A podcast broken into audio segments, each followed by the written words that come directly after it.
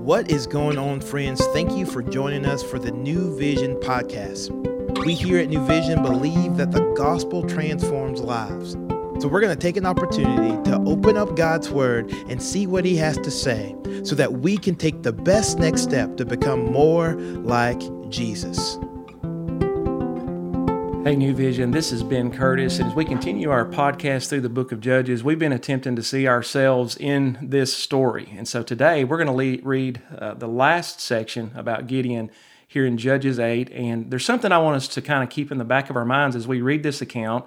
Uh, Gideon is mentioned in Hebrews eleven, the Hall of Faith, as one of the people Uh, in, in the Old Testament that tr- displayed a tremendous faith in God. And so after we've read uh, what we've read up to this point and what we're about to read, you know, sometimes we read some of these characters we find in the Hall of Faith in Hebrews eleven, we kind of scratch our heads because it's a it's a mixed bag. And so we need to kind of sort that out. But this is Joshua eight, um, twenty-two through thirty-five, and I'm reading from the Christian Standard Bible. Then the Israelites said to Gideon, "Rule over us, you as well as your sons and your grandsons, for you delivered us from the power of Midian." But Gideon said to them, "I will not rule over you, and my son will not rule over you. The Lord will rule over you." Then he said to them, "Let me make a request of you. Everyone give me an earring from his plunder." Now the enemy had gold earrings because they were Ishmaelites. They said, "We agree to give them." So they spread out a cloak, and everyone threw an earring from his plunder on it. The weight of the gold earrings he requ- requested was forty-three pounds of gold, in addition to the crescent ornaments and ear pendants, the purple garments on the kings of Midian, and the chains on the necks of their camels. Gideon made an ephod from all of this and put it in Ophrah, his hometown.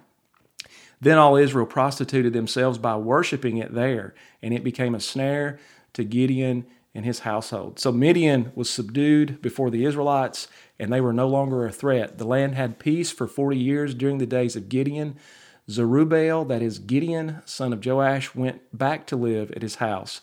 Gideon had seventy sons, his own offspring, since he had many wives. His concubine, who was in Shechem, also bore him a son, and he named him Abimelech, which interestingly enough means "my father is king." Then Gideon, son of Joash, died at a good old age and was buried in the tomb of his father Joash in Ophrah of the Abiezrites.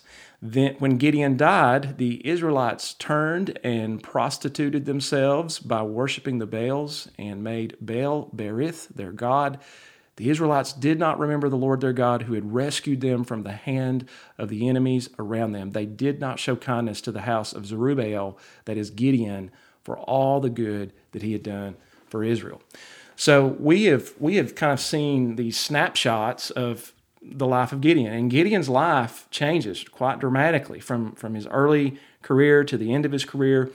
In these in these verses that we're reading uh, today, we're kind of at the end of all of Gideon's uh, victory campaigns, and now this section is kind of talking to us about the spoils of war. Uh, you know, he's been very successful, and so much so, the people of Israel offer him a dynasty. They want him to be the king, and, and really they want the assurance that things are going to continue on the same um, because there's been success, there's been blessing, and here's what's interesting. Gideon says no with his lips. He he tells them, "Yahweh, the Lord, will rule over you, not me, not my son, not my grandson." But he says that with his lips, but then he does something with his actions that really only a king would do. He takes a ton of money from the enemy and claims it for himself. And, and then here's the kicker, to top it all off, he, he makes an ephod. Uh, this is an object of gold. It could... could either be like a priestly uh, breastplate that we read about in the Old Testament that the priest wore, or it could have even been a covering that was made for an object of worship. But Gideon makes one of these for himself. So, you know, here he is as a deliverer, as a judge, and, you know, you kind of see him now. He's acting the part of the king. He's even named one of his Uh, children, uh, my dad, my father is king, and uh, and now he's also kind of taking on this priestly role uh, by making this priestly garment. It's interesting, there's no mention of the Levites. You would expect to hear about them. There's no mention of the tabernacle or the Ark of the Covenant. Instead, Gideon is creating his own version of God's plan for, for salvation of his people. And, and this makes him tremendously powerful. We see this prophet, this king, but also this priest. And, and Gideon is assuming a role that really God had not given him to assume. And uh, and God definitely does not like Gideon's creativity. We know this from chapter eight, verse twenty-seven. Uh, this is the narrator talking, but I think we can assume this is God's assessment of all of this.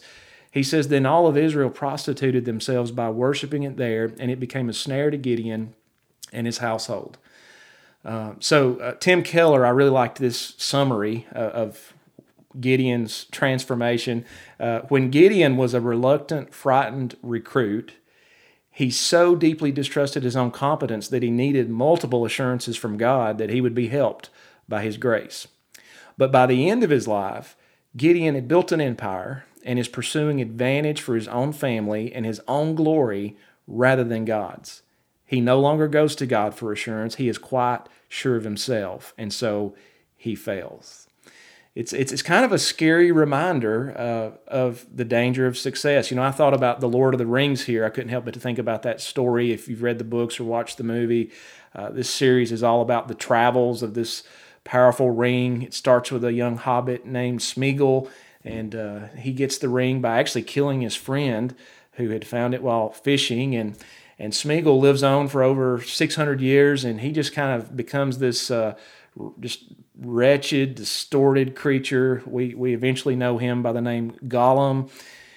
And then Bilbo comes along and, and tricks Gollum out of this ring, and, and Gollum nearly goes crazy after that.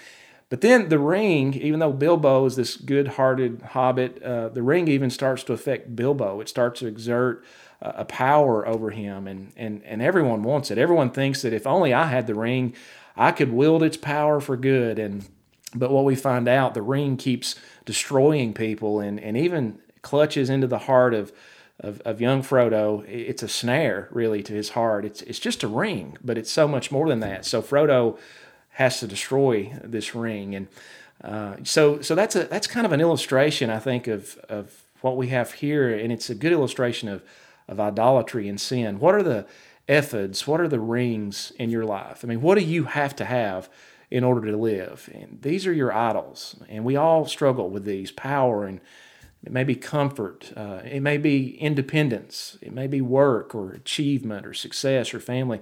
There could be so many more, and a lot of these are good things that we make ultimate things. That's really what an idol is.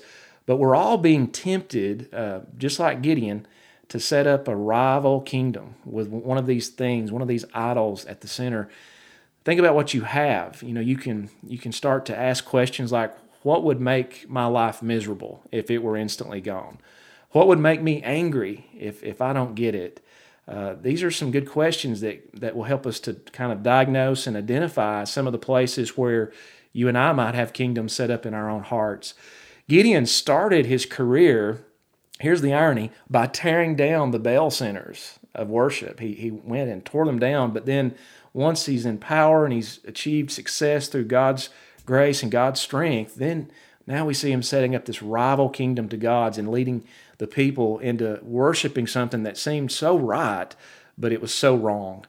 Uh, and it's it's easy for that to happen. It's so easy uh, to worship a, a God plus something, God plus career, or God plus security, or God plus materialism. Many of these God plus gods, I'll tell you this, they're sneaky, and they can they can get into our lives in ways that we didn't anticipate. They can come into our lives through our successes. We get a little success and it goes to our head. We start out humble and we start out with a servant mentality, but then we end up overconfident and so sure of ourselves and proud. I made it, I did it, look at what I've done, I deserve it. And we really need to work hard to root these things out.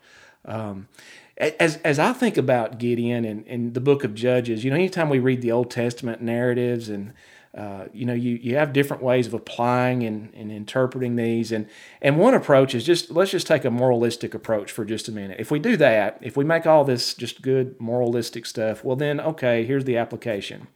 Look at Gideon. Find all the things we should do, find the other things we shouldn't do. And so the application would be, be like Gideon in all of these faithful moments, but don't be like Gideon in his weak moments. And uh, and I think that's the wrong approach. I think if we take that approach, uh, we come up with this stale, one-dimensional kind of cardboard character. Uh, but the real Gideon is not like that. The real Gideon is a complicated person. In fact, he's a lot like us.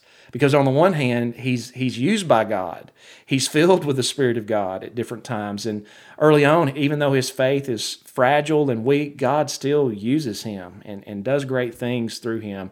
But these last few paragraphs are just a reminder to us that uh, we can't make assumptions. And, and, you know, really, Gideon didn't finish well. Uh, he drinks from the poison of success, and then he leads his people into a a peaceful but but disastrous way of life. Uh, you know, as I think back, I, I've been really judgmental at times. I've I've looked at leaders who have fallen into sin, and and I've written them off because I made the false assumption that following God is really easy. I mean, you just know what God wants and you do it, right? I mean, it's simple, but it's really not. And and you know, it's hard. There are seasons, there are ups, there are downs. There are times where my heart is filled with faith and courage, and then there's times where I'm just uh, plagued by unbelief. I'm I'm filled with uh, contradictions. I set up rival prophets and priests and kings in my life, just like Gideon. But here's what we need to know. Jesus Christ is the only true prophet, priest, and king. He's the only Redeemer, and, and we need to turn over the places of worship in our lives to Him, the true and living God. It's important to remember, again, I, I mentioned this at the beginning as I read the passage, but just I want to bring you back to it, that Gideon is mentioned in Hebrews eleven as a man of faith, and, and uh, you know, that's true. He was, but that doesn't mean that people of faith always have lives that are put together. We don't. Uh, there's a lot of sin. There's a lot of brokenness. Uh, he's a lot like me. He's a lot like you. And and really, in a strange way, um, that should give us some hope. Uh, we don't we don't have to be perfect for God to use us. Now, I wouldn't bank on the fact that God always works with people like this at the end of their lives.